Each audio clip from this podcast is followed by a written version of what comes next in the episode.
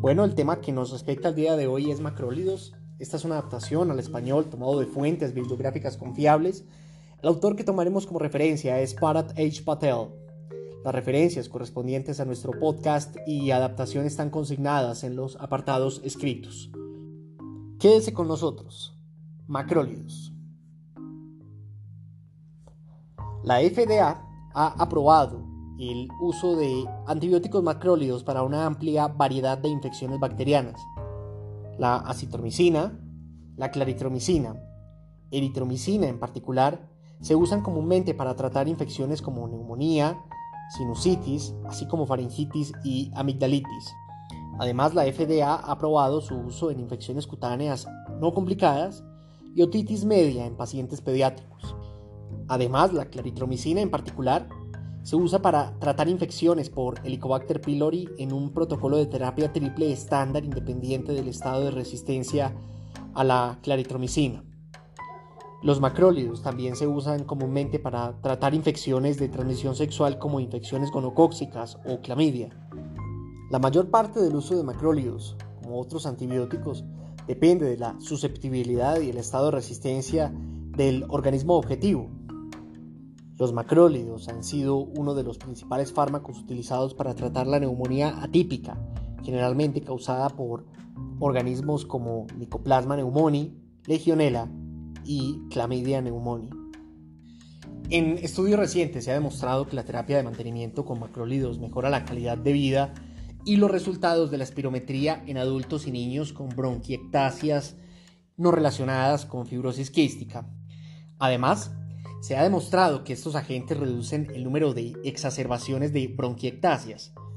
Sin embargo, estos estudios no revelaron una reducción en las admisiones hospitalarias relacionadas con las exacerbaciones. Los macrólidos siguen siendo una parte integral de los regímenes de tratamiento para las exacerbaciones de la enfermedad pulmonar obstructiva crónica y el uso de estos fármacos en esta indicación se debe a sus características antiinflamatorias e inmunomoduladoras.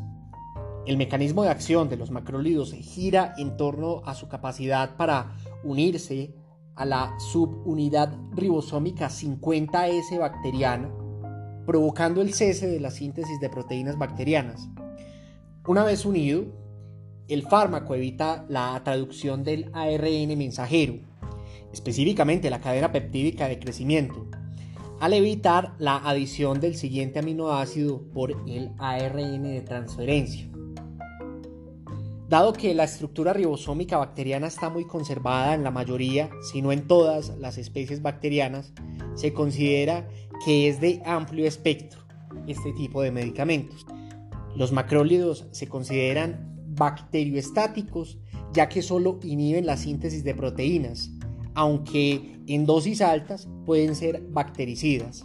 Los efectos antiinflamatorios e inmunomoduladores de los macrólidos, en particular la citromicina, se atribuyen a interacciones con fosfolípidos, así como factores de transcripción AP1, NF-kappa beta y otras citocinas inflamatorias, los cambios posteriores observados en los macrófagos que interactúan con los macrólidos incluyen la inhibición de la función celular y el transporte celular junto con la regulación de la expresión del receptor de superficie.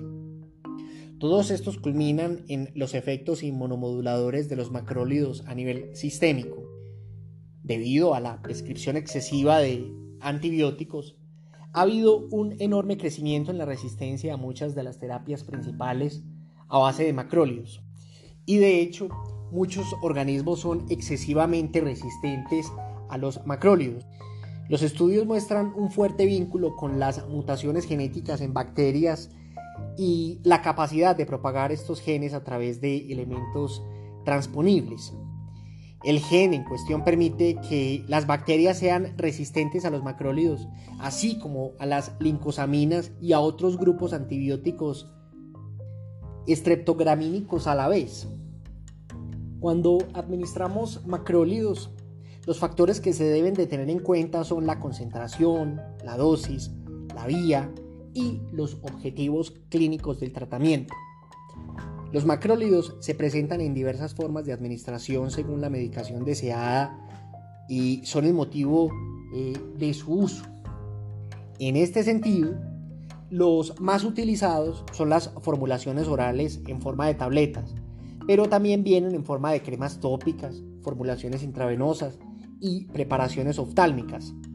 Por ejemplo, la eritromicina viene en tabletas de 200 y 500 miligramos. La claritromicina viene en tabletas orales de liberación prolongada de 125, 250, 500 y 1000 miligramos. La acitromicina viene en dosis de 100, 250, 500 y 600 miligramos. En nuestro país encontramos acitromicina de 500 miligramos. Como cualquier otro antibiótico, los macrólidos conllevan un riesgo significativo de efectos adversos como dolor abdominal, náuseas, vómitos y diarrea. Los efectos adversos abdominales son en gran parte resultado de que los macrólidos son antagonistas de la motilina y causan un riesgo de molestias gastrointestinales y efectos secundarios al respecto. Además, la flora intestinal entérica es susceptible a los efectos de los macrólidos. Por lo tanto, pueden causar un desequilibrio entre las bacterias comensales nativas del intestino humano y las bacterias patógenas que deben de mantenerse bajo control. Otro efecto adverso común, pero grave, es la propensión a desarrollar un síndrome de intervalo QT largo y un intervalo QT corto durante el ciclo cardíaco. La eritromicina tiene la tendencia más alta a desarrollar esta patología y la acitromicina la tendencia más baja. Por lo tanto, los pacientes con antecedente de alteraciones eléctricas, pacientes con bloqueos cardíacos, pacientes con alteraciones tipo eh, síndrome de seno enfermo o alteraciones tipo palpitaciones, debemos estar atentos ante la prescripción de eritromicina. La arritmia más común derivada del uso de macrólidos sería la torsad de Pointes. Los efectos secundarios graves, como el síndrome de Steven Johnson y la necrólisis epidérmica tóxica, aunque raros, son una posibilidad y deben de tenerse en cuenta al recetar esta clase de medicamentos. La eritromicina también tiene correlaciones con la hepatotoxicidad en mujeres embarazadas. Además, estos medicamentos aumentan las posibilidades de estenosis pilórica en los recién nacidos.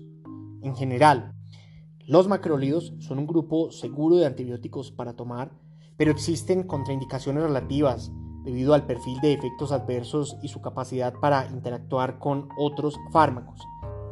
Principalmente, los pacientes con intervalos QT prolongados en los electrocardiogramas deben de evitar los macrólidos debido a sus características arritmogénicas. Además, los pacientes con afecciones congénitas como el síndrome de QT largo tipo 2 también deben de evitar estos medicamentos. Los pacientes que toman agentes antirrítmicos de clase 1A y clase 3 también deben de evitar los macrólidos, ya que ambas clases de fármacos provocan un aumento del intervalo QT e inducen arritmias.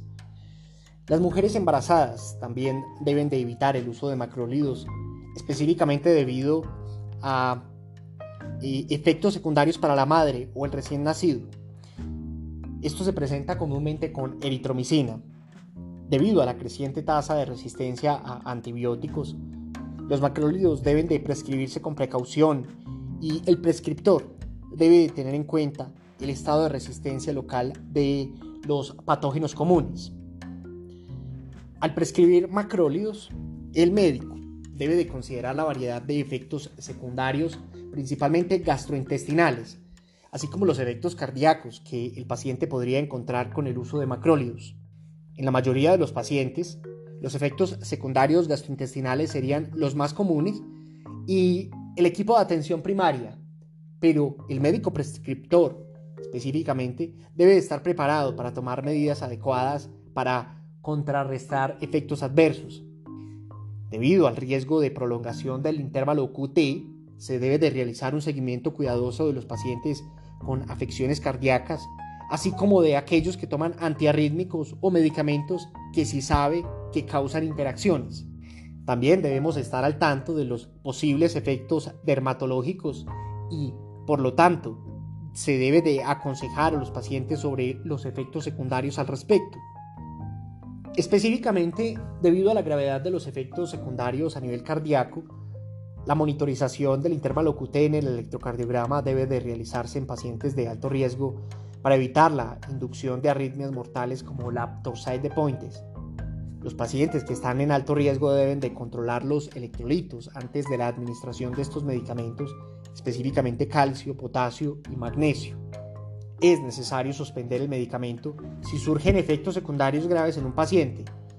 Si es posible, se debe de usar otro antibiótico sobre los macrólidos en estos pacientes de alto riesgo para evitar la posibilidad de inducir, de arritmias. Aunque los macrólidos son una clase de antibióticos segura, todo el equipo eh, de atención primaria, equipos del servicio de urgencias, equipos de hospitalización o de cuidado ambulatorio de tercer y cuarto nivel, eh, estos deben estar familiarizados con los macrólidos, sus efectos adversos y sus indicaciones. Debemos estar al tanto, como ya lo dijimos, de los efectos secundarios gastrointestinales, que pueden no tener ninguna consecuencia mayor. Pero cada miembro del equipo debe de estar al tanto de su responsabilidad y conocer los efectos adversos. Al decidir iniciar la terapia con macrólidos, el, médico haría bien en inducir una consulta a un químico farmacéutico que consistiría en verificar la idoneidad del agente elegido, la verificación de la dosificación adecuada y la verificación de las interacciones del fármaco. Recordemos que en los pacientes con el virus de la inmunodeficiencia humana hay indicación de profilaxis con macrólidos en el escenario de un SIDA instaurado con linfocitos TCD4 por debajo de 100 para eh, la profilaxis contra el complejo de Mycobacterium eh, intracelular y Mycobacterium avium. En este sentido, allí es donde el químico farmacéutico de ese equipo de atención primaria tiene que estar al tanto de las interacciones con otros antirretrovirales.